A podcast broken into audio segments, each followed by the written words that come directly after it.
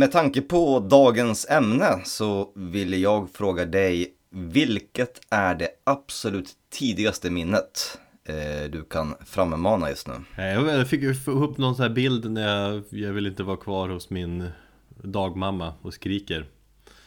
Och de sliter i mig, dagmamma tar mig i ena sidan och min mor på andra sidan typ. Mm. Eller vänta, det funkar inte. Eh, Ja, så skriker jag, allt är hemskt Det minnet kom ju upp Och de sliter i, i stycken eller? Var det ända? Ja, typ Brut, brutal död. mm. Själv då?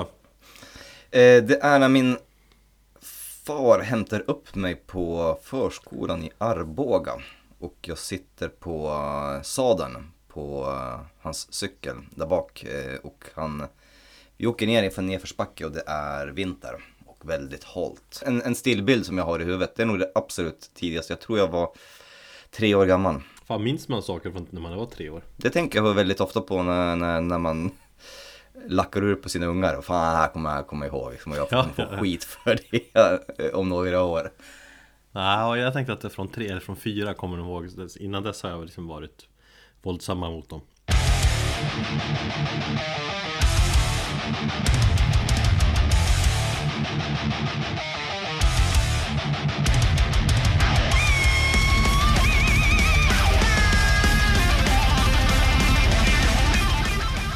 Hej och mycket välkommen ska du vara, du som lyssnar. Du lyssnar på podcasten Metalpodden.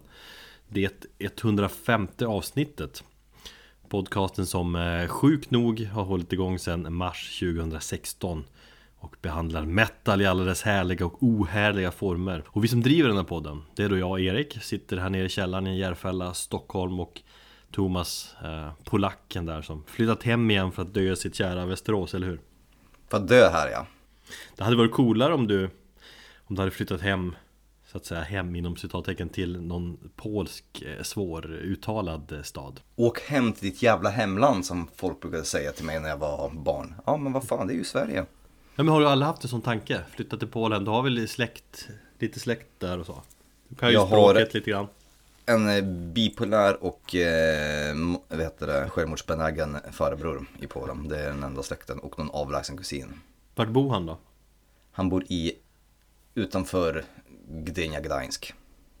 Gdansk är fan, det är ju en ganska härlig stad Linn var ju helt liksom Begeistrad i den stan När hon var där på möhippa Inte om du är trendkänslig hårdrockare som springer omkring i röda chinos och eh, blir kallad för bög och nära på att bli hjärnslagen. När blev när hände det? 2009. Ja, det har ju ändrats Nu är det mer öppet Det tror du va? Eller det, eller är det värre? Nej, det är för fan homofobin i landet är ju större än någonsin. Ja, ja. Vi, vi ska hoppa in på ett ämne. Det blir ett speciellt ämne denna gång. Vi ska vara lite nostalgiska och personliga och hylla, hylla CD-skivan på något sätt va? Ja, det är väl det som är tanken. Ganska spontan idé kände jag.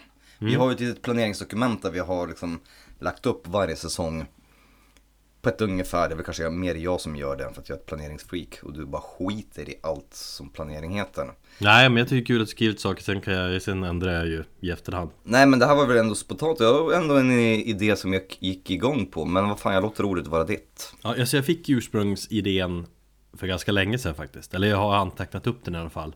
Eh, Och fick idén när jag lyssnade på Kent. Ja, Okej. jag gillar ju Kent. Det stämmer mig, eller något. Eh, I låten En himmelsk drog sjunger Jocke Berg i första versen så här. Jag såg en bild från mitt 80-tal. Mitt hårdrocks-jag och jag undrar vem det var. Ja, Och är fin det- låt Ja, och en fin textrad. fin låt. Gillar du låten? Ja, absolut. Men eh, allting på Han nästa Hill är ju, gillar jag. Jag gillar den skivan med, med Kent. Och det är väl undantaget som bekräftar reglerna. Och mitt annars stora förakt för bandet. Ja, jag vet inte, det har vi nog aldrig pratat om. Men härligt. Jo, jo, men jag har nämnt det. Ja, men då kände du ju igen den textraden också. Absolut. Och då är det ju två saker som slår en när man hör det. Dels, dels connectar man ju lite med Jocke Berg. Du vet, man tänker att han är gammal hårdrockare. Det är ju fett, Jocke Berg. Mm. En av Sveriges bästa låtskrivare genom tiderna. Och det andra... Fan, nu sa du att det var Ulf, nu sa du att det var Ulf Cederlund som var Sveriges bästa låtskrivare. Fan, du ändrar ju det hela tiden. Nej, du har väl inte skrivit... Uh, ja, det kanske... Jo, men en av Sveriges bästa låtskrivare. All right. Lite i en annan genre då. Mm.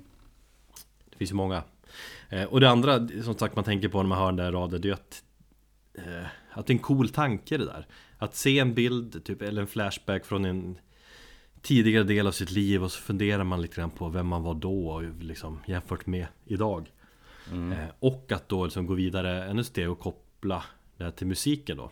Musiken är ju väldigt kraftfull, kraft brukar vi prata om kanske. Och Fan, musiken betyder egentligen allt för mig och för dig. Jag, jag skulle ju ärligt talat inte kunna tänka mig ett liv utan min musik. Det hade varit fan, det hade varit värdelöst. Eller vara den personen som lyssnar på det som spelas på radion? Ja, så tyvärr är det väldigt många människor som har det så. Alltså där musik inte spelar någon större roll i sitt liv. Det berör bara ytligt. Fan vad trist. Ja, jo, det håller jag med om hur som vi är nördar också. Ja. ja, men musiken den kan vara väldigt starkt kopplad till minnen, tänker jag. Mm. jag, brukar, jag brukar prata om att min CD-samling är min bästa minnesbank till mitt förflutna. Det vill säga att jag kan ta fram en skiva och blir då liksom automatiskt skickad till ett minne från mitt förflutna. Det är inte alla som har den lyxen, tänker jag. Man glömmer ju väldigt mycket. Jo, absolut. Nej, men jag har kanske inte reflekterat över det som en minnesbank men jag har ju absolut känt den känslan när jag har bläddrat på mina CD-skivor. Det har ju varit ganska så aktuellt här nu när man har flyttat och vet, rensat och haft sig. Ja. Så att eh, jag har haft många nostalgiska flashbacks och tidsresor. Var det bara nu senaste tiden när du testade? Ja, både inför det här avsnittet och även i somras och innan liksom själva flytten till Västerås. Mm. Så att, eh, och sen så allmänt så känner jag också att jag lever i någon form av så nostalgiskt skimmer. Jag vet inte om det är någonting som är jag har tänkt på det ganska mycket om det här är någonting som är väldigt talande bara för mig eller om det är för folk allmänhet i den här åldern. Du vet när man är någon, mitt uppe i småbarnslivet. Eller om det är någon grabbgrej, jag vet inte. Som, som, alltså, allting kretsar egentligen bara kring nostalgi och, och gamla tankar hos mig själv och även i så diskussioner med mina kompisar. Det är bara, vi snackar bara gamla grejer. Ja, det är farligt att hamna där. Men visst, jag har väl en del med att du befinner dig där i ditt liv nu med barn. Som, dina barn som växer upp. Och då funderar du själv hur du själv hade det som barn.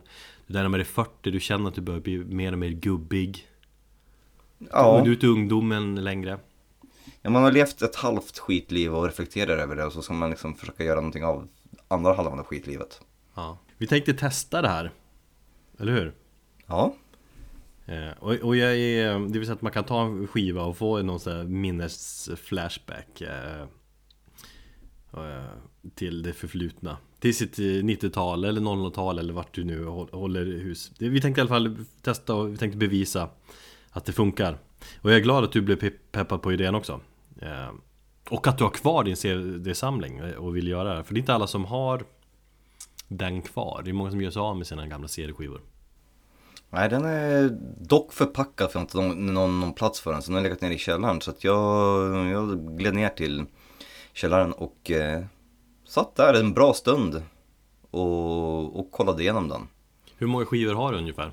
Jag trodde att jag hade mer än vad jag har. Um, jag vet inte vad det kunde varit, kring 200. Jag tror att jag har någonstans gjort mig av med, med någonting ja, längs med vägen. Men den alltså Bobo-plattorna, de är inte kvar? Nej, de DJ Bobo-plattorna är, är, borta. De hade jag till och med på kassett, för det här var innan, liksom, jo för sig CD-skivan fanns då, men jag lyssnade väldigt mycket på kassetten och de, vi hade ju till och med Prodigies Fat of the Land på kassett också. Jag vet men... du var sen på kassett? Fatland kom väl, när kom den? 96, 97, 98? Det var fan ingen som brydde sig, köpte kassett då Nej men jag köpte den eh, i Polen på kassett 12 mm. zloty kostade den, det var 20, ja 30 spänn på den tiden Säkert jävla bootleg eller någonting. Nej men eh, nej så att eh, jag, jag är faktiskt förvånad över att det var så pass lite för att jag känner som att jag har haft mer. Men någonstans med åren så har de, liksom, har de försvunnit vissa CD-skivor. Huvudsaken att den är kvar, den stora samlingen. Ja.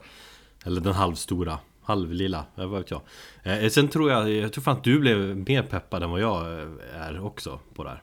Du köpte konceptet på en gång. Mm. Och så har du också sagt att, eh, någonting om att du kommer vara väldigt personlig. Eh, Det känns lite spännande. Jag har ingen jävla aning vad du kommer prata om. När du känner så så tänker jag att, ja, jag vet inte. Jag är ju fri, jag kommer också, jag kommer också vara personlig men ja. Ja, du mötte mig med skeptisk när jag sa, men jag kommer vara väldigt personlig. Jaha, mm, säger du. Eh, men så tänkte jag, går det på något sätt, ska vi prata om minnen och gamla grejer och gå tillbaka, då blir det ju personligt hur vi än, hur man än gör. Och jag vet inte om jag är mer personlig idag än vad jag kommer vara, eller vad jag har varit tidigare. Nej, men när du är personlig, absolut, men när du säger väldigt personlig Det blir som att nu skiter jag allt och öppnar upp mig helt och hållet Ja, jo, men det kanske blir så, vi får se. Ja, jag kommer vara ganska spontan. Jag har väl egentligen inte förberett mig så mycket alls. Jag har inte, fan inte haft någon tid att förbereda heller. Jag jobbade ju en del igår. Eh, morsan är på besök. Hon sitter och pratar på tills hon somnar i soffan. Och sen vid, vid typ 22.30 tiden där någon gång så satte jag mig själv i soffan och somnade själv. En klassiker. Men vad fan, det blir, det blir ganska spontant som sagt. Ja men då har vi ju två olika eh, approaches i detta för att jag har faktiskt ändå försökt att närma mig ämnet med att svara på lite frågor. Eller så spontant så dök det upp tre stycken frågor som jag själv ville svara på för egen del när jag tittar på de här minnena.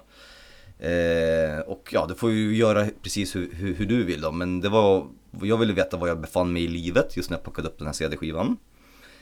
Eh, hur var tidsandan just då? Och vad tänkte jag själv om framtiden? Mm. Det var frågor som dök upp under tiden jag satt där och bläddrade för att jag gick ner till källaren och gjorde ett första urval och så tänkte jag men den skivan som på något sätt ger mig någon sån här magkänsla som hugger till lite grann i magen eller ger mig någon form av reaktion, den skivan ska jag prata om. Ja, de där frågorna, jag, jag inser att jag kommer väl beröra dem Kanske inte exakt, men runt omkring och sådär Mm. Det är intressanta frågeställningar Sen har jag faktiskt bokstavligt talat liksom fört mitt finger längs liksom CD-skivorna som jag har i min hylla här nere i källaren.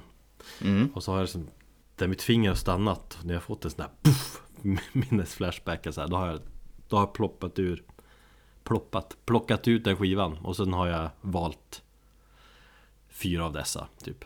Så det blir lite spännande. Vi får se vart vi hamnar. Och i sedvanlig ordning så får du börja. Ja men okej, minne nummer ett från mig då Och då kastar vi oss tillbaka till vintern 2001 Typ januari, februari där. Det är kallt och vi befinner oss i Östersund. Då jag gör lumpen Jag ryckte in efter sommaren 2000 efter studenten. Så jag har gjort lumpen i nästan ett halvår. Lumpen var ju en jävla grej. Väldigt annorlunda, både kul och jobbigt. Och som alla säger så minns man ju bara de här roliga grejen efteråt. Men just då när man till exempel var ja, du vet, ute och tvingades tälta i 10 dagar 30 minus Det var inte så jävla kul. Men, Jag har ju inte gjort lumpen så jag vet ju inte det. nej, okej då. Men på kvällarna där i logementet För att få tiden att gå och sådär och slappna av och Drömma mig bort, då brukar jag lyssna på mycket musik. Och jag köpte en del skivor också faktiskt där i Östersund. Typ en CD-skiva i veckan. På Rox tror jag det var. Som var en kedja som inte finns kvar längre vad jag vet. Eh, Många härliga minnen generellt sett från den eh, kedjan. Ja, det är jävligt mycket skivor man har köpt därifrån Ja, Hade ni en sån i Västerås? jajamän. Fint Och sen blev det väl lite att man var den här äh, musik och hårdrocksnörden på, på rummet Eller på logementet Jag tror man var, jag tror var 16 bäddar Och så tänker jag 2, 4, 6, 8 på varje sida jag Så 16 stycken i ett logement, alltså i en, i, typ som en sovsal Så ser det ut när man gör lumpen eh, Och man blev ju rätt tight när man levde så här nära in på varandra hela tiden Hejsan morsan, hejsan stabben. Kommer jag att tänka på. Varför då? Svedsvik. Ja just det Mm. Ja det är bra eh, Ja men lite så var det, jag, jag skrev lite brev också då till min dåvarande flickvän faktiskt Mm. För hand, och inte som höll på. Shit, det är fan... Eh, det är löket. Ja det är löket. Ja nu känns det jävligt löket. Nej men sagt, det, det var, man levde tajt in på varandra. Jag spelar ofta musik för alla där. Vi hade en liten stereo vi hade också. Och en skiva som gick jävligt varm Det var Apocalypticas Kalt Som eh, Ja men det kunde vara att vi, vi hade varit ute och lekt krig hela dagen. Och så kom man hem, så vilade man ut i sin Säng och så, så någon sa då bara, Persson spela Apocalyptica Och så spelade vi den på hög volym och halvslumrade och somnade till till den. Du vet ett gäng unga förvirrade män. För det var det man var. Man hade ju gått i, i skolan hela sitt liv, precis tagit studenten, ryckt in i lumpen och bara omkring på en AK5 hela dagarna och tyckte att man var Skulle vara en man typ. Eh, Och när jag ligger, jag har ju som heller inga egentliga framtidsplaner. Där och då, jag lever livet typ ett halvår i taget känns det som Ganska skolless också så jag var inte, jag var inte sugen på att plugga vidare eh, Så jag hade fan, jag hade inte en aning om vad jag ville göra efter lumpen Nej. så på det sättet var det ganska bra med lumpen ändå. Man hade något att göra en liten tid. Eh, Jag minns att jag kom ganska bra överens med vår kapten där. Hade, eh, eller han hade gjort utlandstjänst i forna Jugoslavien där. Kosovo några gånger och tipsade om det. Så jag, var lite sugen där ett tag. Jag tänkte att ja, du vet, man var en jävla stridspitt där i slutet. Och man, och han menar att det är fan soft att hänga där. Ganska lugnt, man fick bo gratis och fick hyfsat med cash och kunde köpa skivor billigt och sådär. Men så blev det inte. Fy fan vad jag har fått fostra stridspittar. Men, Det är ju därför jag inte gjorde lumpen. För att det första som hände på eh, mönstringen. När man vet, man slussas dit fem på morgonen i en, i, i en buss till Karlstad. Och så kliver in på logementet så står det någon jävla överbefälhavare och, och skriker i ansiktet. Eh, och det var så här, vet, full metal jacket vibbar och jag bara fuck you. Du, du, du säger inte åt mig vad jag ska göra. Och då kände jag bara mitt, där växte någonstans mitt förakt för auktoriteter. ja. Och sen så hade det, var jag jättedryg mot allting som, som, som hade med chefer eller högre uppsatta personer än mig under väldigt lång tid. Synd att det blev så, att du inte fick göra lumpen. Hade du säkert varit en duktig soldat tror jag. Lydig och sådär. Tror jag fan inte. Jag men, jag, fast man har varit inne ett halvår blir man ju, då blir man ju sådär liksom. Hjärntvättad på något vis. Ja, indoktrinerad på något sätt. Ja. Mm. Nej, det blev ingen så utlandstjänst för mig. Det var väl tur det. Jag har inte suttit här, hade du legat i en likkista någonstans? Six feet under. Men vi, vi kan kasta oss tillbaka till sagt 2001 hur, hur ett gäng, tänk oss ett gäng grabbar där som tror att de är vuxna och coola Och som leker krig hela dagarna, ligger i sina sängar, lyssnar på ap- apokalyptika Och drömmer sig, drömmer sig bort liksom. Jag gillar den plattan. Tidigare hade de väl släppt Två skivor med nästan bara Metallica-covers. Nu skrev de eget material också. Det var ganska storslaget och mäktigt Och så minns jag att det gav mig liksom Insikten att Även eh, ja, fan, distade cellon kan vara metal som fan. Och senare plattor tog de väl in trummor och sång och grejer och det blev inte samma sak. Men just här på skivan Kalt och i det det här fallet då låten Path så är det bra skit.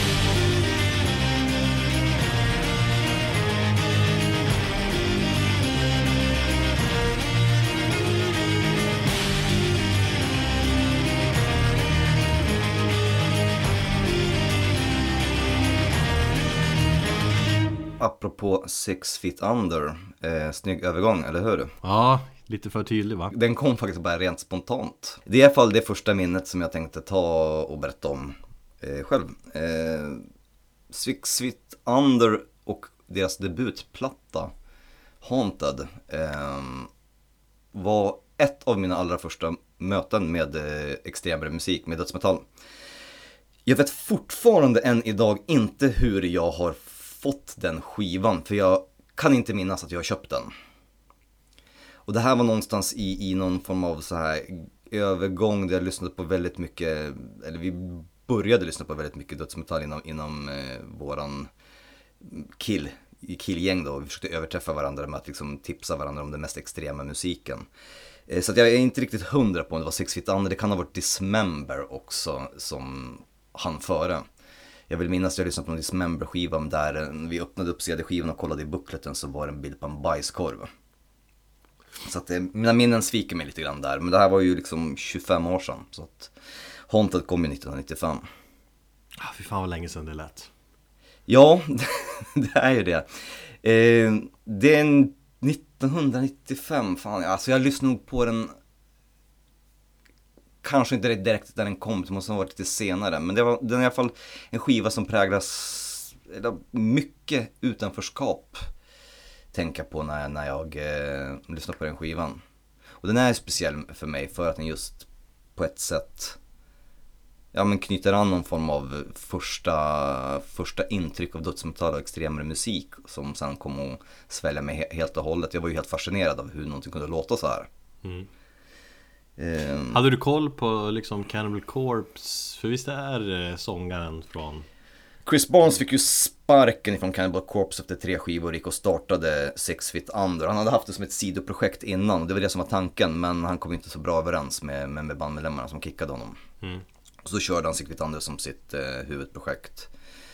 Eh, och sen så tog de in, jag tror de var gitarristen från Obituary, så det låter ju lite grann som en blandning mellan Obituary och eh, Cannibal Corpse. Ja, det, det har tidigare varit ganska bra, men sen, vi känns som att eller känns som, visst har de släppt en jävla massa plattor genom De åren? har släppt 13 plattor till, till dags dato tror jag, 2018 släppte de senaste plattan. Sen så har de gjort sådana vet, compilations med de här Graveyard Classics. Där de gjort en massa covers på um, kända band, typ ACDC's TNT och sånt där. Fan det är för mycket. Det är, det är abs absolut för mycket. Nej men jag hade inte koll på Cannibal Corpse innan, eh, utan eh, det var via Six Feet Under som jag fick reda på Cannibal Corpse, men mycket, mycket senare. Eh, och som sagt, det, det, är väldigt mycket utanförskap som, som, som präglar den här skivan och någon, förs någon försök att hitta, vet, man är ju ganska ung, tonåring, vilsen, eh, inte populär i skolan och, och, på något sätt så, så är det någon form av uppror emot eh, allting genom att hitta dödsmetall. Jag och min eh, vän Christian, vi hade ett stående skämt sen, eh, ett internskämt som jag tror inte speciellt många fattade. Eh, att Chris Barnes var lite grann av våran antihjälte. Du vet det här uttrycket What would uh, Gigi Allen do? Mm. Så körde vi en sån variant på uh, Chris Barnes, What would Chris Barnes do? I olika situationer. Vi var bara, kunde gå på stan, vi var på fester eller vi var på krogen. Och så bara, vad skulle Chris Barnes göra i den här situationen?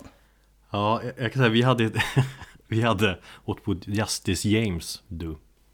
Jaså? Ja, och du vet, man bara fan Här ska vi dra hem eller? Och så bara, så, ja men vad skulle Justice James göra? Bara, helvete måste jag ha kvar och supa vidare Ja, typ men eh, precis, han var ju någon Man form av Man hetsar varandra med uttrycket Hade Justice yeah. James gått hem nu? Nej Nej, och så gjorde vi också. Vad, vad hade liksom Chris Barnes gjort i den här situationen? Nej, han hade rökt en feting och eh, supit vidare och sen hade han bara skrivit en låt om att stycka människor. Mm. Ungefär så. Eh, Chris Barnes var ju väldigt eh, explicit i sina texter på den här tiden. Det var ju ganska, ganska kontroversiellt. Eh, jag tycker också att han var en ganska soft person under 90-talet. Men han har ju visat sig under, under senare tid vara ett ganska så stort rövhål. Eh, de hade ju en beef med Cattle Decapitation där han liksom, eh, ja, mer eller mindre attackerade och misshandlade honom. Och sen så finns det ju inom de flesta hårdrockarna, inom den scenen, de, eh, Tampa Bay och, Florida-scenen så finns det ju eh, ja, rykten, eller det har ju gått snack om att Chris Barnes tydligen är ett jävla as till människa. Det finns ju en Anal Kant-låt som heter Chris Barnes is a pussy, som Seth Putnam skrev efter att ha blivit misshandlad av eh, bandet. Mm. Då hade Chris Barnes beordrat sina bandpolare att spöa ner honom medan han själv sprang därifrån. Och så var det lite grann i, i beefen med Cattle Decapitation sångare Travis Ryan. Han slog ner honom och sprang därifrån och kallade honom för att han var en, han var en fitta för att han var vegetarian ungefär. Fan jag är lite svårt med lite svårt för Florida döds Av den enkla anledningen att Bo i Florida liksom Hur Mm. jävla svårt kan det vara? Det är ju sj- sjukt grymt eh, Klimat och sådär Glassigt, hänga på stränderna, ha det gött Nej men eh, jag kan hålla med dig faktiskt. Eh, samtidigt som sagt, Chris Barnes blev ju eh, så jävla mycket sämre som person och i bandet. Six Feet Under tycker jag att de första tre skivorna är eh, bra. Alltså debuten Haunted, Warpath och Maximum Violence. Sen så gick det ganska snabbt utför. Men eh, om vi går tillbaka då till just Haunted så är det en platta som på något sätt eh, kännetecknas av väldigt mycket groovig döds från eh, Obituary och Cannibal Corpse sjuka texter och fan den funkar än idag. Och jag det. tillbaka, jag tillbaka till den här killen i högstadiet som helt plötsligt står där och känner någon form av lite mindre utanförskap när, eh, när jag hör Chris Barnes growla i låten eh, Beneath a Black Sky.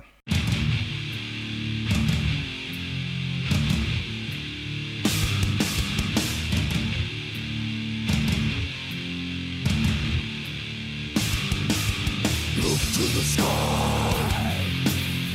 It's turning black. No sunshine and light. Day turns into night. No moon above.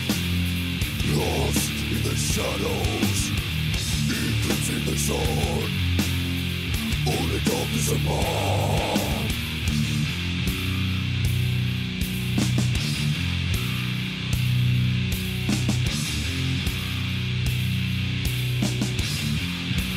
In the black sky.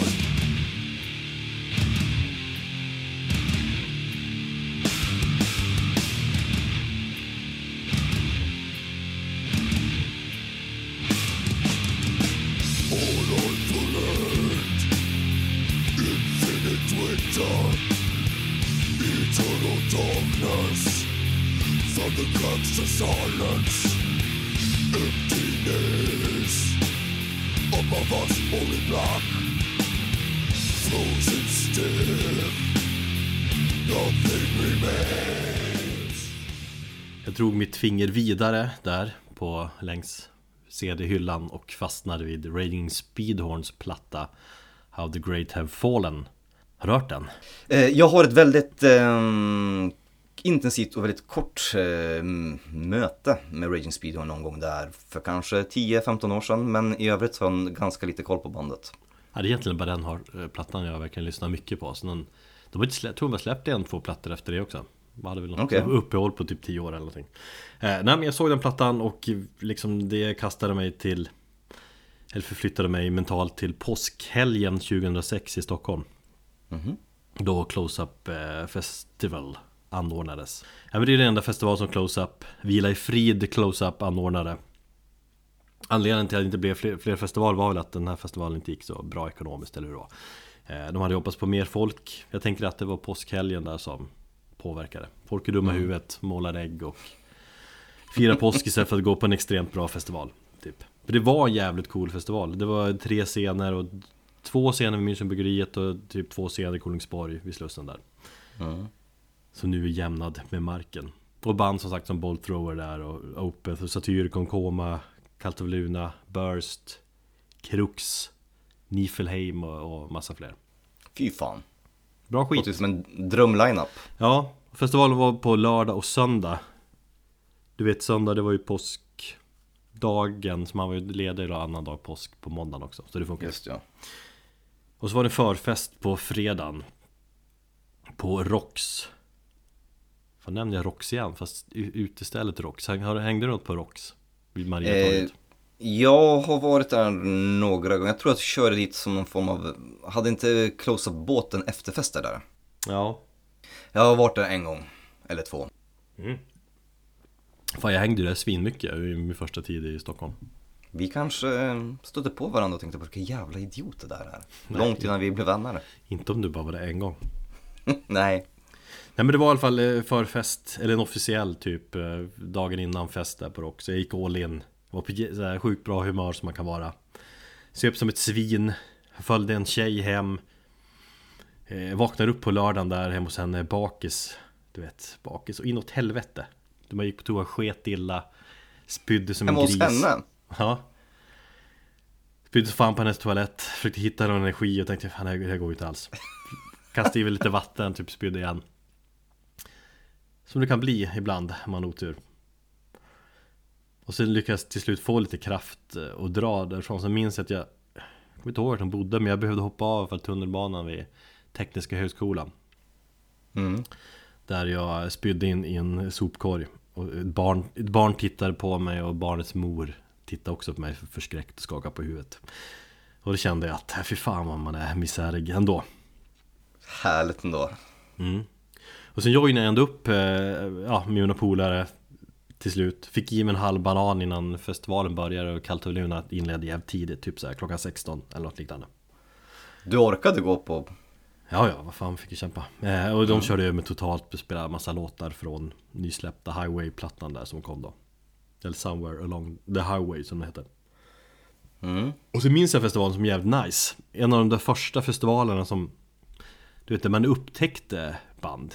Tidigare hade man ju varit, liksom varit Hultfred och Roskilde och så här. Där såg man ju mest band man hade koll på. De här stora liksom headlines-banden. Här var det så man du vet, band man inte upplevt tidigare och fick en wow-upplevelse och köpte skivan direkt efteråt och sådär.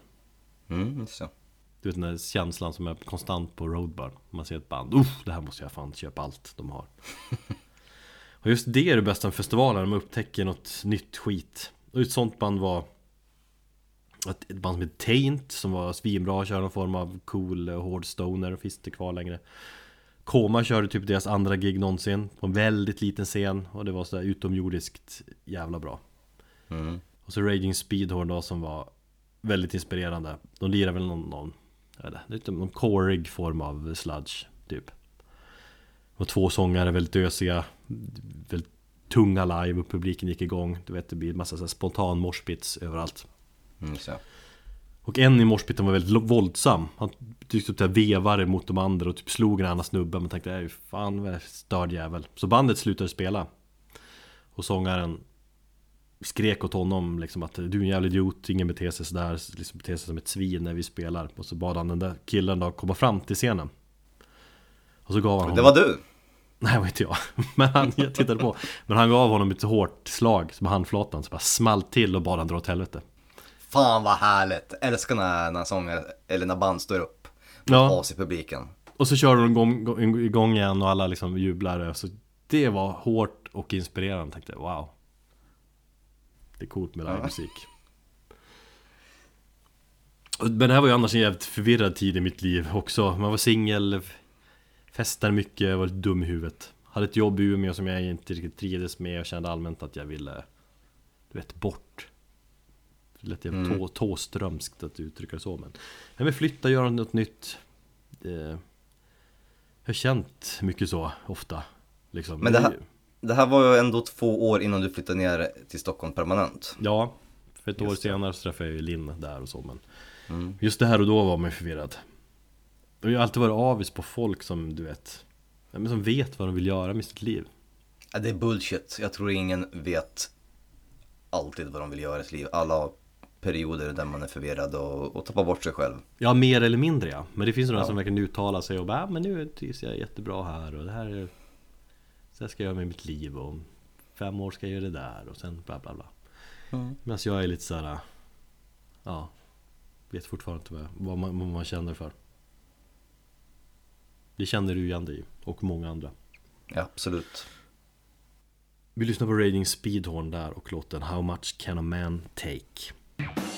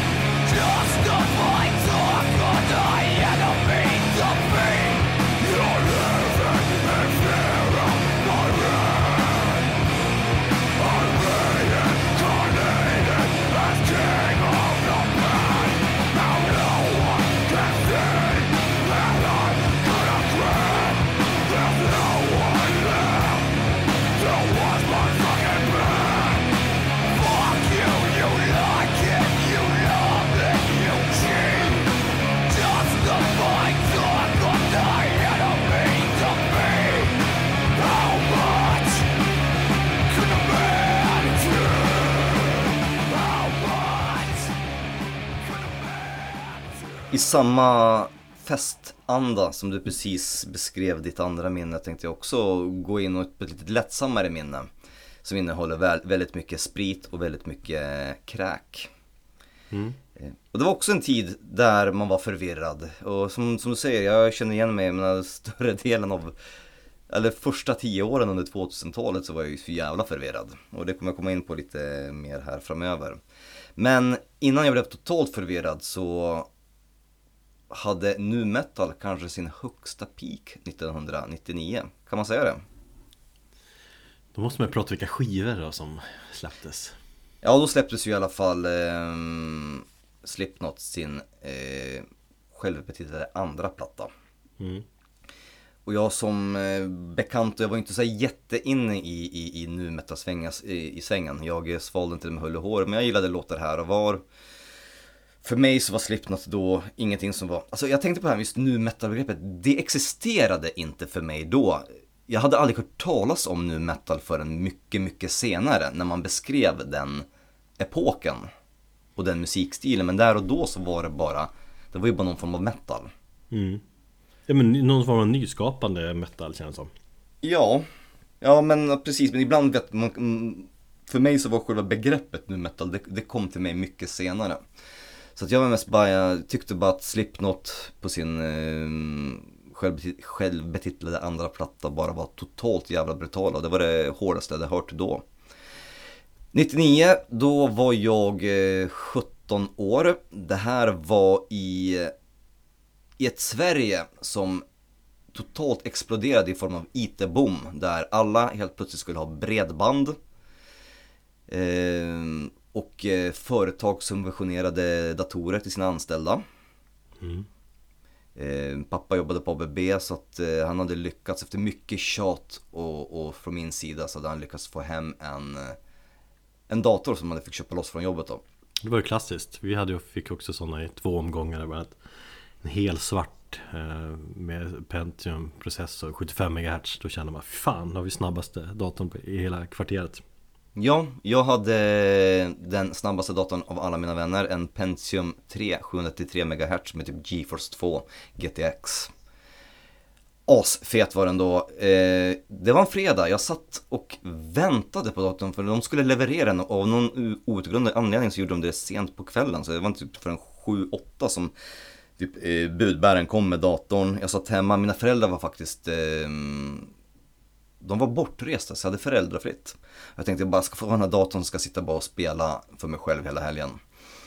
Eh, den kom, jag installerade den, eller den var ju nästan typ färdiginstallerad när den kom. Eh, hade liksom förberett mig, jag hade fått Unreal Tournament eh, från en kompis. Bränt på en CD-skiva så jag hade installerat den och satt och spelade den där. När jag helt plötsligt får ett telefonsamtal från eh, en polare och bara frågar ah, ska du med ut och festa? Jag bara nej nej, det, det kan jag inte göra för att jag, eh, jag sitter här med min nya dator. Åh, har du äntligen fått den? Ja men fan vi kommer hem till dig då. Jag tänkte ja men fan vad bra. Föräldrafritt, vi kan spela lite, lite datorspel och, och bara hänga. Han drog med sig en annan polare och den polaren hade med sig en eh, flaska vodka. Så vi satt där, spelade datorspel och sen så tänkte vi att äh, fan vi, vi festar till det lite grann. Vi satte på eh, Slipknot, jag vill minnas att polaren då sa kan du inte sätta på något jävligt röjigt? Och så satte vi på Slipknots eh, andra platta där. Och så började vi shotta en tranbärs eh, Koskenkorva. Första platta spelade den väl? Inte andra? Andra platta. Ja, andra platta, alltså självbetitlade. Det är den, ja okej det beror på hur man räknar. De menar väl att det är den första men ja okej. Ja, men okej, nu räknar jag, ja, för sig. Jag räknar ju med eh, Killmate Feed Repeat där. Ja, Men okej, det kanske inte är så. Då säger vi den första debuten där och den Ja. riktiga debuten. den riktiga debuten. Eh, ja. Satte vi på den och sen så började vi shotta den här jävla Koskenkorvan. Eh, och jag tror jag shottade 11 shotglas på raken. Samtidigt som jag röjde till eh, Surfacing, den låten, på skivan. Och Och lirar Unreal Tournament samtidigt. Eller vadå? Nej, det gjorde vi tidigare under kvällen. Och vi bara vände upp och ner på mina föräldrars vardagsrum och flyttade på alla liksom möbler och allting. Så bara stod vi där och headbangade och, och röjde allt vad vi kunde. Tills jag fick en blackout och sen så låg jag fan och spydde hela kvällen och, jag, och hela natten. Och jag spydde bara müsli. Det var det enda jag hade lyckats stoppa i för jag var så otroligt ivrig och, och, och, och liksom väntade på att få den här datorn så jag klarade inte av att äta någonting på hela dagen. Så jag satt, det enda jag fick, fick i mig var liksom müsli och banan. Så det var det enda som kom upp där efter att ha shottat 11 shotglas med tranbärs Koskenkorva. Mysigt. Mm. Och det tog ju kanske tio år innan jag ens kunde närma mig någon form av tranbärsdricka. Ja, så brukar det vara. Eh, Och det, det satt eh, ganska långt där i. Men eh, det var ändå ganska Ganska härlig minne. Det var på något sätt oskyldigt känner jag. Mm. Men samtidigt så kan jag fortfarande minnas den här, den här smaken av vodkan och, och hur jävla illa man mådde. Jag tror alla som är unga och Eh, dricker sprit så har, det ett sånt där ögonblick då man, det blev lite för mycket. Om man ligger en hel natt och inte mår så bra. Ja, nej, jag har väldigt många sådana för att just under, eh, under en viss period, jag tror det var 17, 18, 19 där, så var mina, min mamma hade ett företag eh, Hon åkte på mässor lite då och då på helgerna så då brukade jag ta föräldrafritt och i och med att vi, många av oss bodde hemma då så, så var det så här, men fan har vi möjlighet att kunna supa hemma hos mig. Så jag brukade alltid bjuda hem polare. Så det var så här, många legendariska fester och många sjuka minnen. När man, ja, drack alltid från mäsk till eh, hem, eh, hemlagade vin tänkte jag säga. Men ja, Det finns ju alltid en i poolgänget som har det så, som är hemma, ensam hemma ofta och sådär. ja, Det var Så aldrig vi. Så att det var i stort sett aldrig förfest hemma hos mig då, men eh, Ofta hos andra, andra polare. Ja, men det var också lite förbjudet för man hade ju inte riktigt åldern innan. Nej. Vi lyssnar på eh, just eh, Slipknots Surfacing och den här eh, refrängen som går, vad heter den? Fuck it all, fuck everything that you stand for. Det var väldigt mycket fuck och Corey Taylors ilska. Och det här totala raseriet i refrängen. Fick mig någonstans att känna mig mindre ensam i en ganska så förvirrad tillvaro. Fan, fortfarande bra skit ju.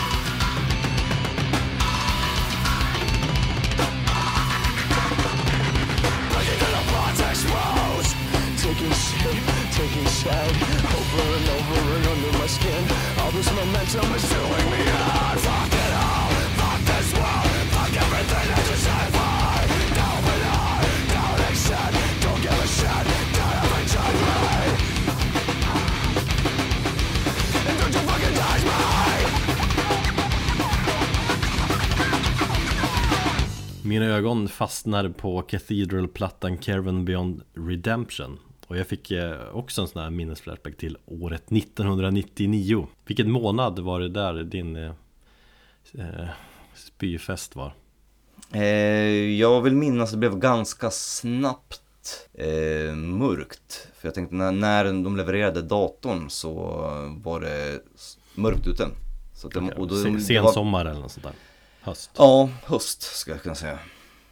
Vi går bakåt några månader då, eller fram, eller bak, vad säger man? Till mitten av april ungefär. Eller ganska exakt. Väldigt speciell tid i mitt liv, det var då Modo spelar final i SM-slutspel mot Brynäs. Så Modoit var det en speciell tid för Modo har aldrig varit så överlägsna i serien någonsin. Eh, Vann serien överlägset, man har två så här 19-åriga tvillingar i Sedinarna som dominerar fullständigt.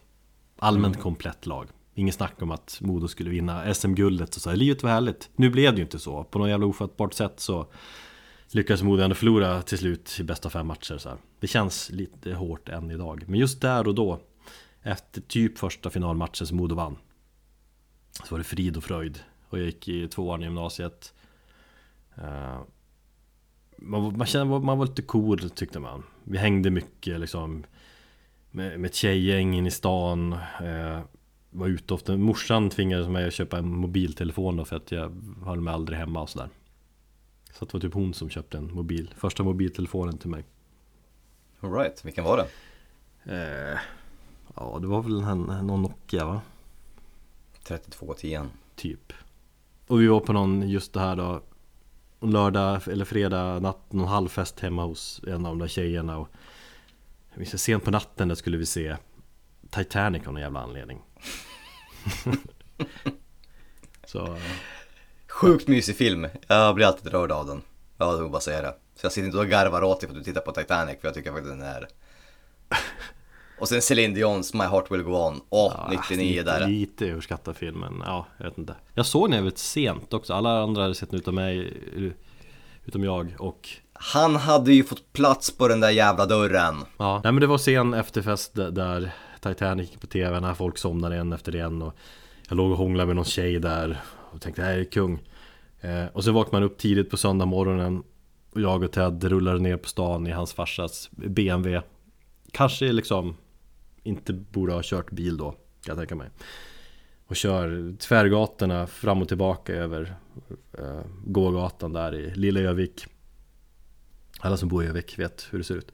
Eh, och på full volym så körde vi den här Cathedral-plattan då.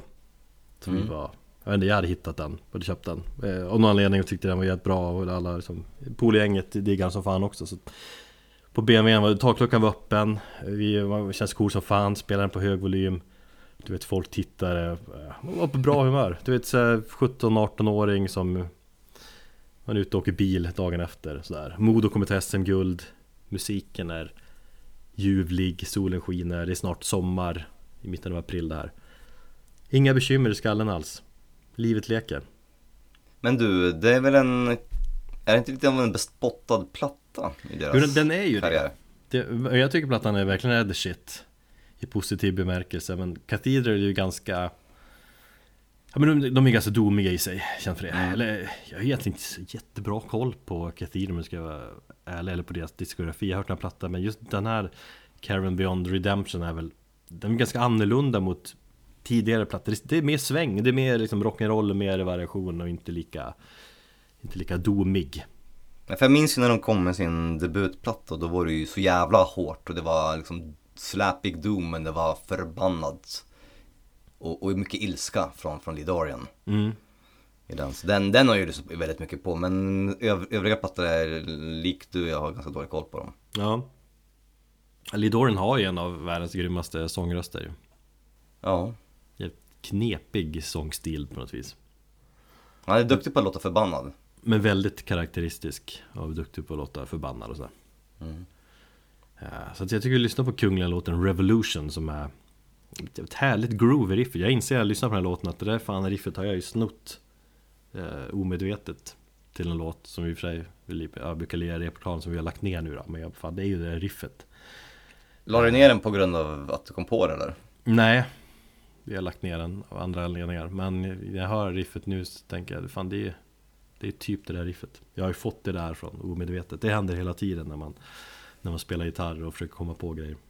Jag tror det är jättevanligt bland typ, eh, just speciellt i metalartister, det är just riffig musik att man, vet du, folk blir anklagade för eh, plagiat eller har kopierat någonting till höger och vänster men man bara Du har ju flera gånger frågat, jag känner igen det här riffet och, och bara, men jag kan inte sätta fingret på vart. mm.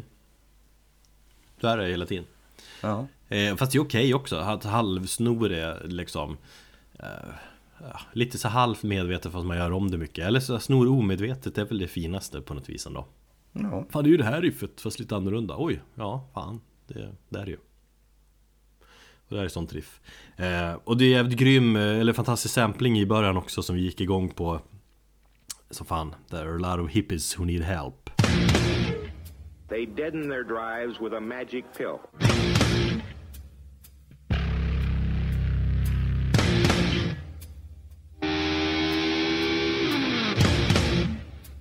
There are a lot of hippies who need help.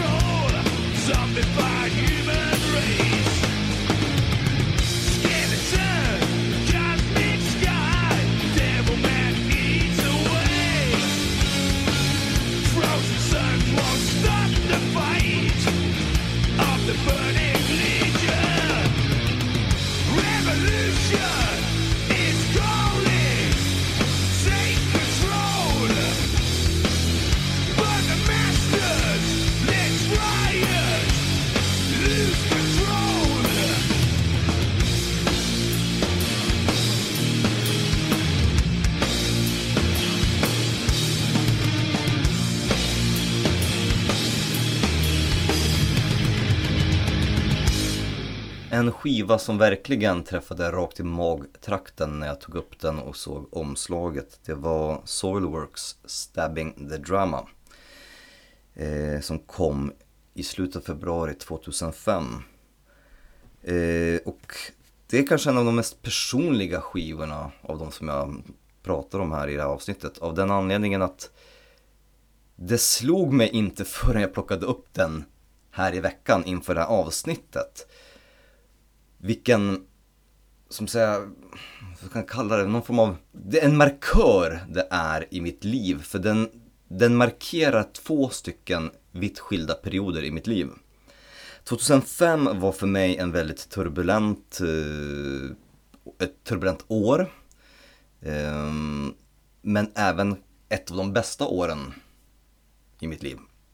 Eh, just av den anledningen att jag hade länge kämpat med min depression. Jag tror jag var inne, det här visste jag ju inte då, men jag hade precis när skivan kom och jag lyssnade på den i februari där. Eh, I början av mars, två veckor senare från att den hade kommit så, hade, så stack jag iväg på en utlandsresa eh, för att studera engelska. Och jag var riktigt deprimerad. Eh, men jag visste inte att det var liksom, jag var precis i slutet av min depression. Jag stod på den där lilla kullen och nu var det bara på väg att vända och bli bättre. Och det slog mig när jag plockade upp skivan nu. Och jag hade varit deprimerad under ganska så lång tid, under fyra år tror jag. Eh, året, eller två år innan, 2003, så hade jag åkt på min första riktiga resa utomlands, eh, pluggat spanska, träffat en tjej, inlett mitt första riktiga förhållande. Eh, vi pendlade mellan Malmö och Västerås och, och, och allmänt, jag hade hoppat på en utbildning på högskolan som jag inte riktigt trivdes med. När jag kom tillbaka ifrån Spanien och vi sen gjorde slut och sådär under 2004 så bara full, brakade mitt liv ihop totalt. Jag hade ju varit blint kär i henne och hon hade ju manipulerat mig och utnyttjat mig ganska så, så emotionellt. Så att när hon väl dumpade mig så kände jag mig bara så här helt lost och jag började ifrågasätta allting. Eh, bland annat mina, mina studier och mina val här i livet och vad jag verkligen ville göra. Så det var en verkligen förvirrad period.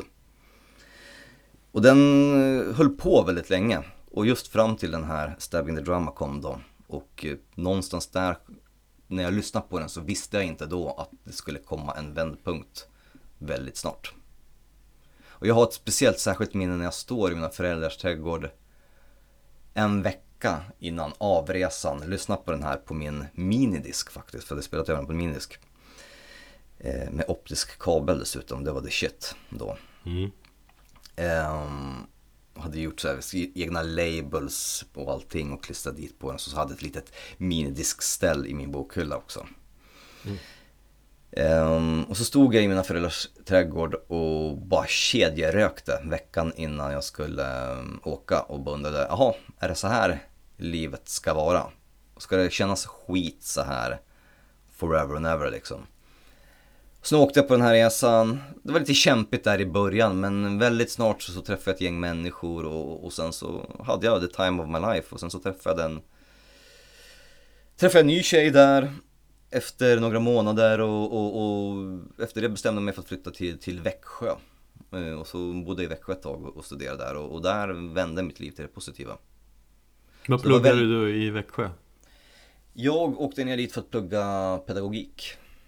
Så jag pluggade Ja. A-kursen i pedagogik och sen skulle jag plugga vidare. Men det blev, jag hade en väldigt kort eh, vända i Växjö. För det hade jag redan bestämt att jag skulle, hösten 2005 så ska jag eh, Eh, flytta till Växjö och plugga. Därför att många av mina polare eh, hade flyttat ifrån stan. Jag var ju också väldigt ensam i Västerås då för att alla hade stuckit liksom vind för våg. Så det var ju verkligen en ensam period. Och jag kände, nej men jag måste få göra någonting. Det var väldigt mycket flykt. Allting som jag gjorde var egentligen bara flykter. Jag söp som fan. Ehm, och ja men vet man bara gjorde saker, sticka ifrån stan. Fick en första bästa tillfälle att bara sticka och göra någonting från stan. Så jag minns jag var på en sån här sup, supturné där jag åkte runt och hälsade på alla mina polare eh, var, liksom varannan helg. Och bara, ja, vi festade järnet. Ja, fan, det där är ju en klassiker också. Man har eh, polare som har flyttat för att plugga och man själv inte har gjort det. Liksom. Då, eller, man kan ju plugga samtidigt också men man åker ner till södra Sverige och besöker de där studentstäderna och bara ja, super och ha sig. Men är inte det rätt klassiskt det där sina liksom när man är där i 20-årsåldern och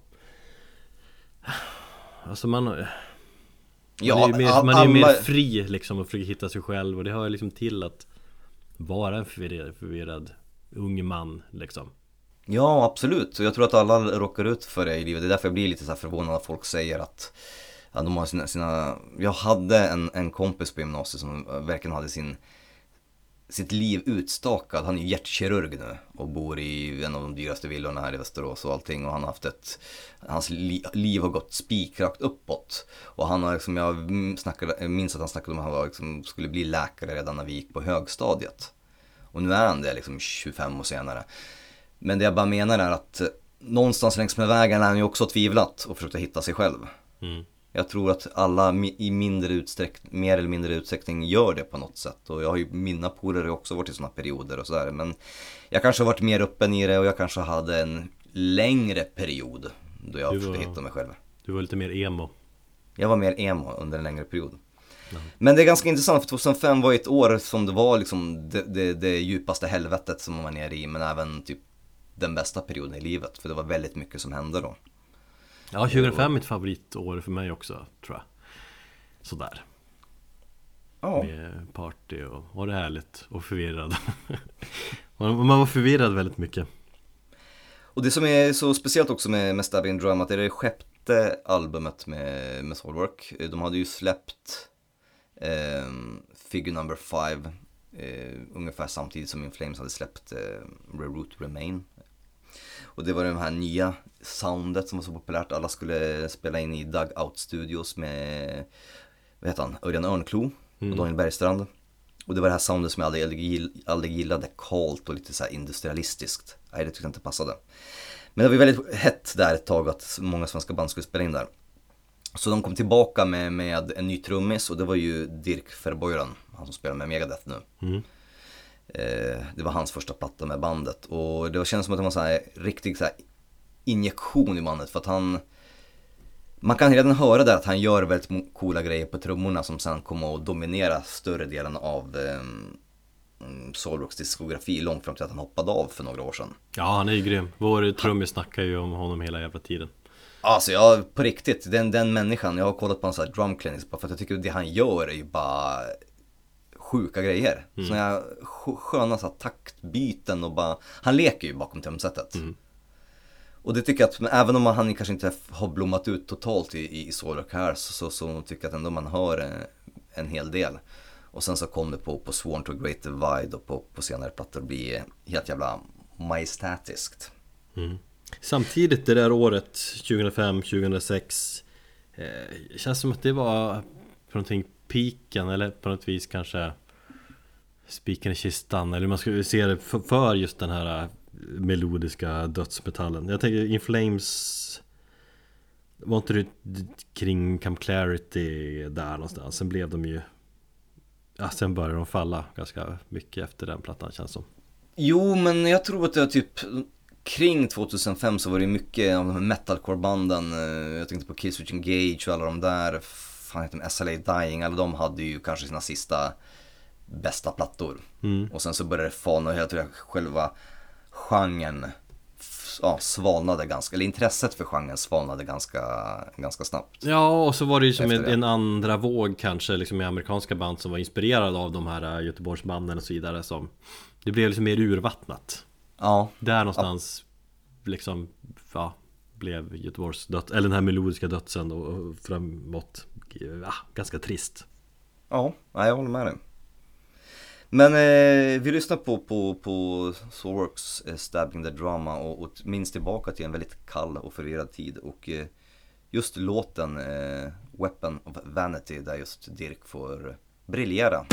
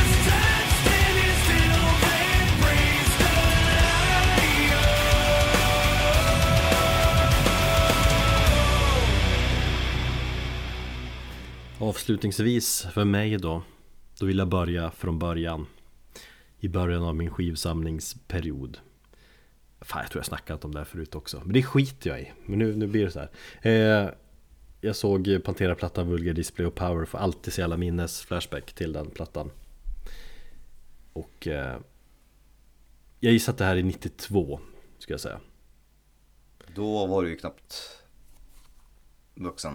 Jag. Jag hade- Du barn. Ja, man är ju det. Jag reflekterade där när jag hängde med eh, brorsans dotter Nu i he- helgen och så här. Hon är ju kring den åldern, eller hon är 11 Då Mm. jag tänkte att just det, var då Då jag blev hårdrockare på riktigt på något vis. Nej men hur som helst, jag hade upptäckt Metallica i fyran, femman där och eh, Intresset för att liksom upp, upptäcka mer hårdrock var jävligt stort. Och vi polare började beställa skivor från Ginsa eh, och köpa skivor från lokala skivbutiken och det första minnet från våra Ginsa-beställningar var att min polare Hampe hade beställt Vulgar Display of Power. Eh, Vi beställde väldigt mycket ihop och upptäckte mycket musik tillsammans. Jag minns tydligt hur vi sitter då på golvet i hans lilla rum med snedtak och lyssnar på den här plattan. Och framförallt Fucking Hostile som Hampe gick igång på jävligt mycket. Som är ju, som du säger också, det är en liksom kanske lite uttjatad klassiker nu. Men då kändes det bara, ja men jävligt hårt liksom Den låten är ju väldigt förstörd från mig sen den kom den här eh, cover, eller inte covern, men det var en person som gjorde en eh, lyric video, långt innan lyric videos fanns där de, där de bara skrev ner det, de orden som man tror att man hör. Eh, Där man, det låter En som säger, tolkning, "Fuck-" ja. En tolkning av den fucking Hoff-style. Och så är det en bild på, på eh, vad heter han? David Hoffman från Baywatch. Aha. Ja den är missat Har du gjort det? Nej Mm. fan, jag måste, det är ju en klassiker.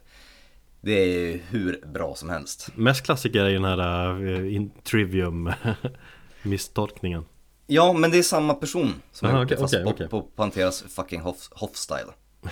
Ja. Men den var ju jävligt brutal Jag minns att det var på gränsen till för hård där men jag lärde mig ändå älska den ganska fort och just hans slutvrål är ju episkt och brutalt. Och hur jag fick rysningar av det Liksom. Efter ett tag bara, oh, du vet när man ryser, får gåshud. Eh, Och just att man gick igång på våldsamheten i låten på något vis så att jag att jag, jag kände att jag ville ha mer. Och just där någonstans så har jag insett i efterhand att där, men där kände jag att det, det är hård musik jag liksom Det är det här jag brinner för, jag måste ha mer av det här helt enkelt. Och så måste jag påpeka också att eller kanske eh, för våra yngre lyssnare då att internet fanns liksom inte eh, Vilket betyder att man hade noll koll på hårdrock och metal I alla fall vi som bodde där uppe i Övik liksom bort, eh, Långt bort från allt ting. Vi hade ju liksom, vi hade inga, vissa hade storebröder så här, men de hade inte heller någon koll riktigt. Vi visste ingenting. Det är liksom, du kan ju inte googla någon sån här newbie lista över hårdrock eller grunder, vad är metal, du vet så här. Utan man gick till skivbutiken och tittade på omslag och man bläddrade i, man bläddrade i Ginsa-katalogen under hårdrock och tittade igenom sidorna som bara, det var bara text. Och man, Jag minns det. och man fattar att det var något band Så jävla primitivt att Ja, sitta där. Och så, så fattade man att eh, om det var något band som hade flera rader, det vill säga flera, väldigt många skivor, då var de ju stora. Ja. Och då, jag kommer ihåg han pikade, Accept, han beställde en Accept-platta. Bara, det här är mitt nya favoritband. det, det, det var liksom ett universum som var hur stort som helst. Man bläddrade i den där Ginsa-katalogen, det finns så mycket som helst. Så, så jävla mycket att upptäcka. Fatta så sjukt spännande tid när man tänker på det så här efteråt. Ja, om, om man förlitar sig på de här eh, post-it-lapparna som satt påklistrade på CD-skivorna när man gick till, till skivbutikerna också. Ja, Vi hade ju det på skivbörsen också där. men så gjorde alla. Ja. Ja. Gillar du Metallicas Ride Lightning ska du lyssna på det här. Man bara okej. Ja, och man litade ju blind på det för det fanns ju inget sätt att kolla upp det. Ja, vi kunde ju lyssna och stå i kö och vänta på att få lyssna på en skiva och så var det max fem minuter. Mm. Lätt att bilda sin uppfattning då. Fan kids, ni har det för lätt idag. Ja, det är ju så. Men det är så jävla sjukt spännande tid det var. Och där i princip allt man hörde, det är som det hörde man för första gången. Allt var nytt.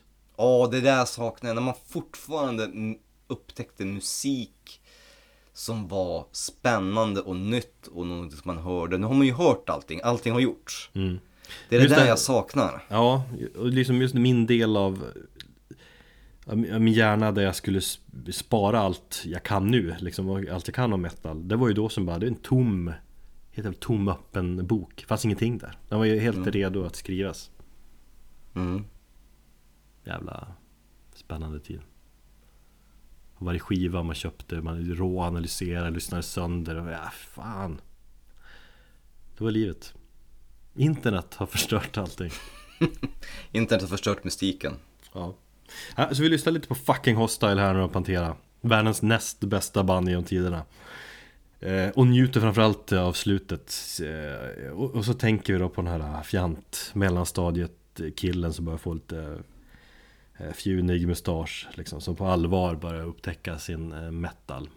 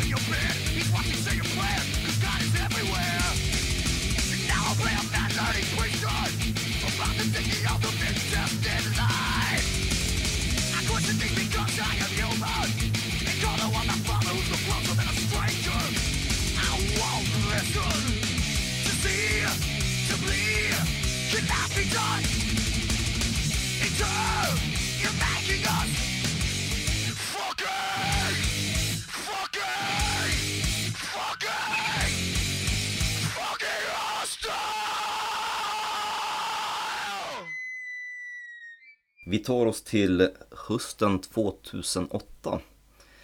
Ehm, jag var relativt nyinflyttad i Stockholm. Jag hade flyttat in här eh, i skiftet mars-april samma år.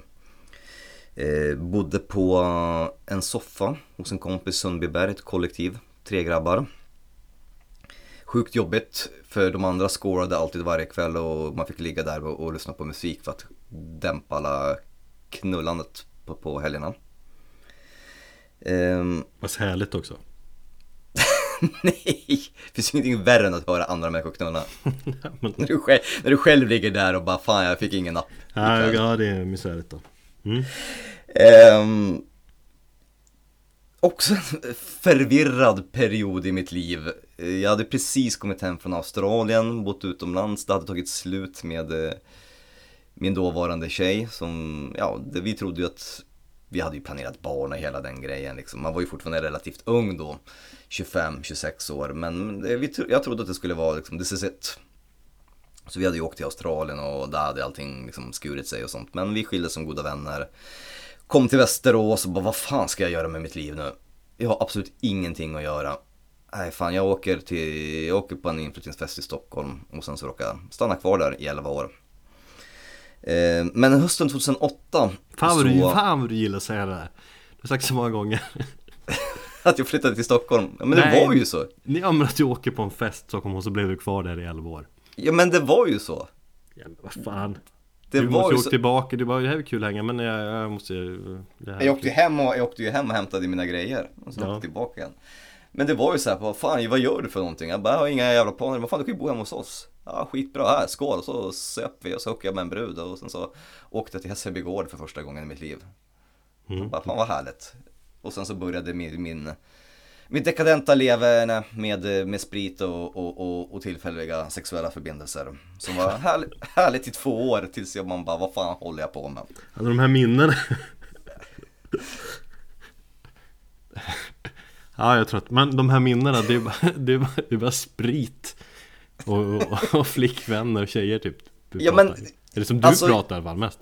Ja, men så var det ju. Det var ju, det var ju sprit. Jag hade jag hade ju också, jag hade lite grann färskt i huvudet ändå det här att jag har kommit ur en lång depression även om det var några år senare. Men jag tänkte, nu har det tagit slut efter ett långt förhållande och jag bara, nu ska jag bara göra vad fan jag vill. Och 2008 kännetecknas, och 2009 och nästföljande år kännetecknas av att jag hade en otroligt jävla starkt självförtroende. Jag måste varit så jävla dryg och kaxig för jag trodde jag visste och, och kunde allt. Jag har flyttat till Stockholm med ambitionen om jag skulle bli någon form av jävla rockskribent. Fan vet jag, vad heter han som skrev ehm, Motley Crue-boken? The Dirt. Mm, ja precis, fan heter den? Ja, ja. Ja, jag- men lite grann av det, det själva, det tänket. Jag ska bli Sveriges största rockskribent, skriva för Aftonbladet. Ja, jag håller på att terrorisera Mattias Kling och på sociala medier senare och bara, och när får jag skriva för er och sådär. Strage Jättedry- då? Terrorisera Ja. honom alltså? Ja, det var inte förrän mycket senare. Ja. Som jag gjorde ett eh, arbete där jag intervjuade honom. Men det var när jag pluggade journalistik sen.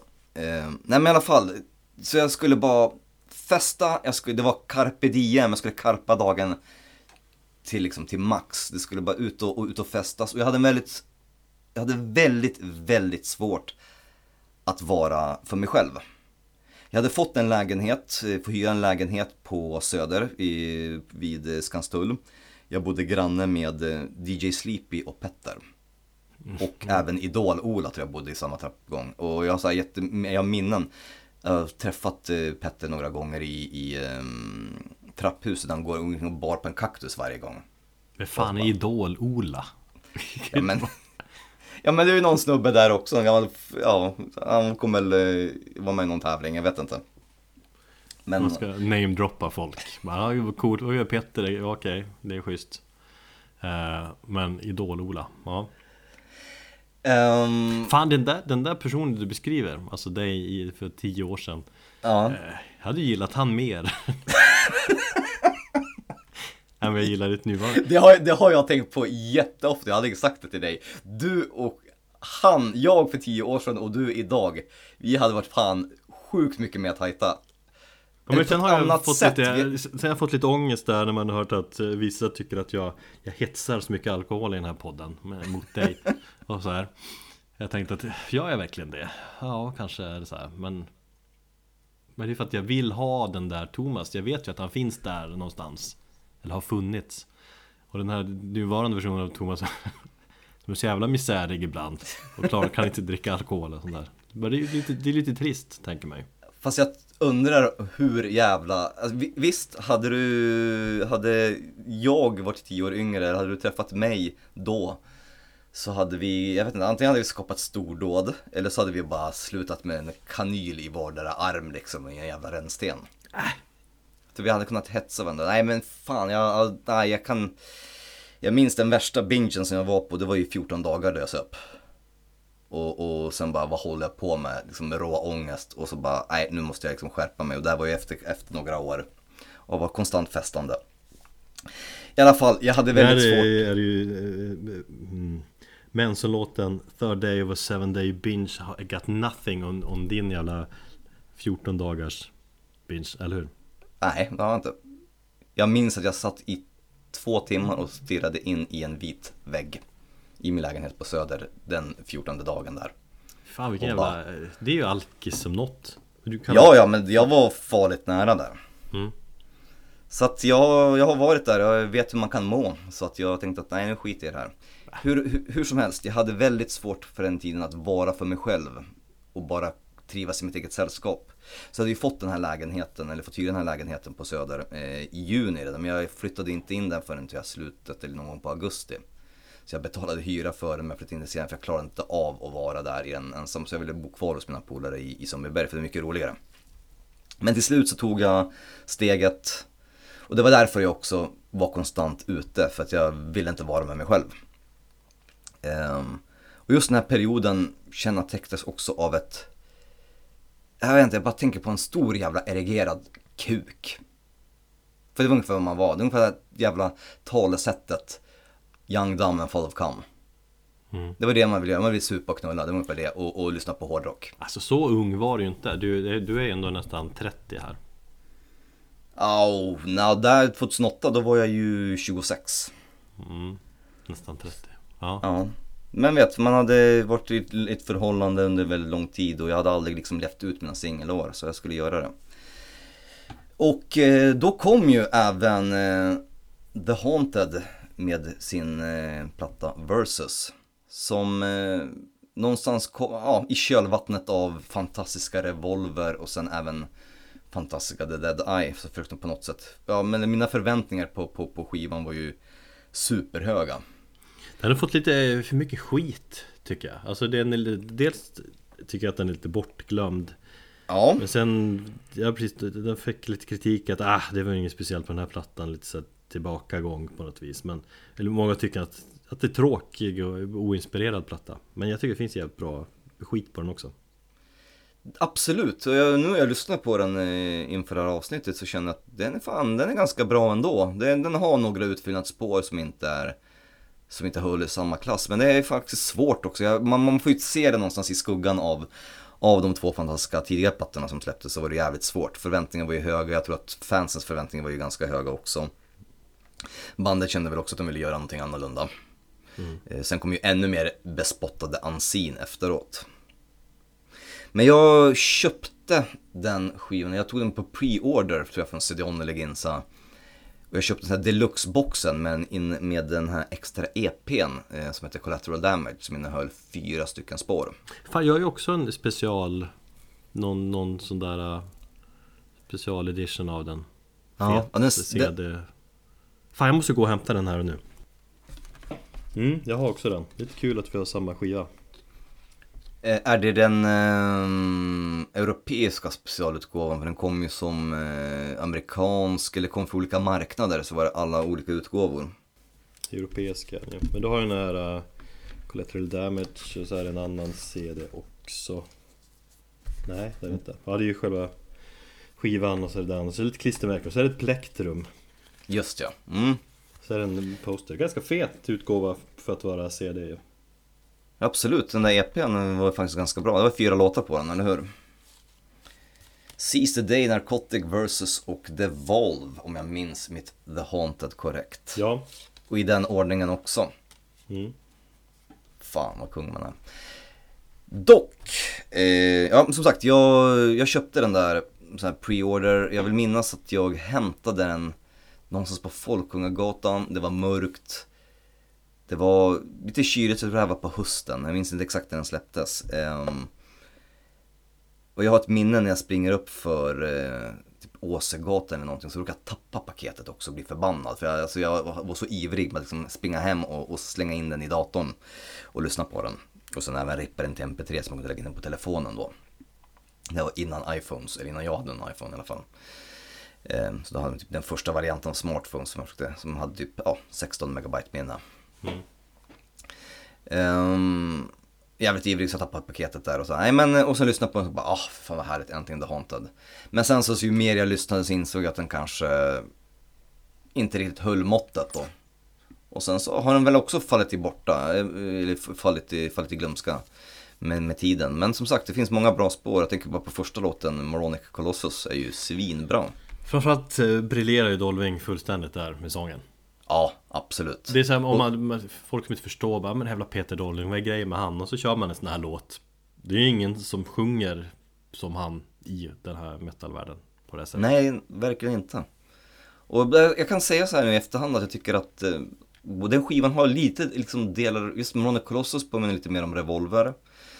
Sen så har de Iron Cage som påminner, då har du det här vemodet och, och, och mörka introverta liksom från Dolving, från The Dead Eye. Mm. Så jag tyckte den skivan var liksom en, någon form av blandning mellan de två plattorna men ändå någonstans kanske ett sidospår.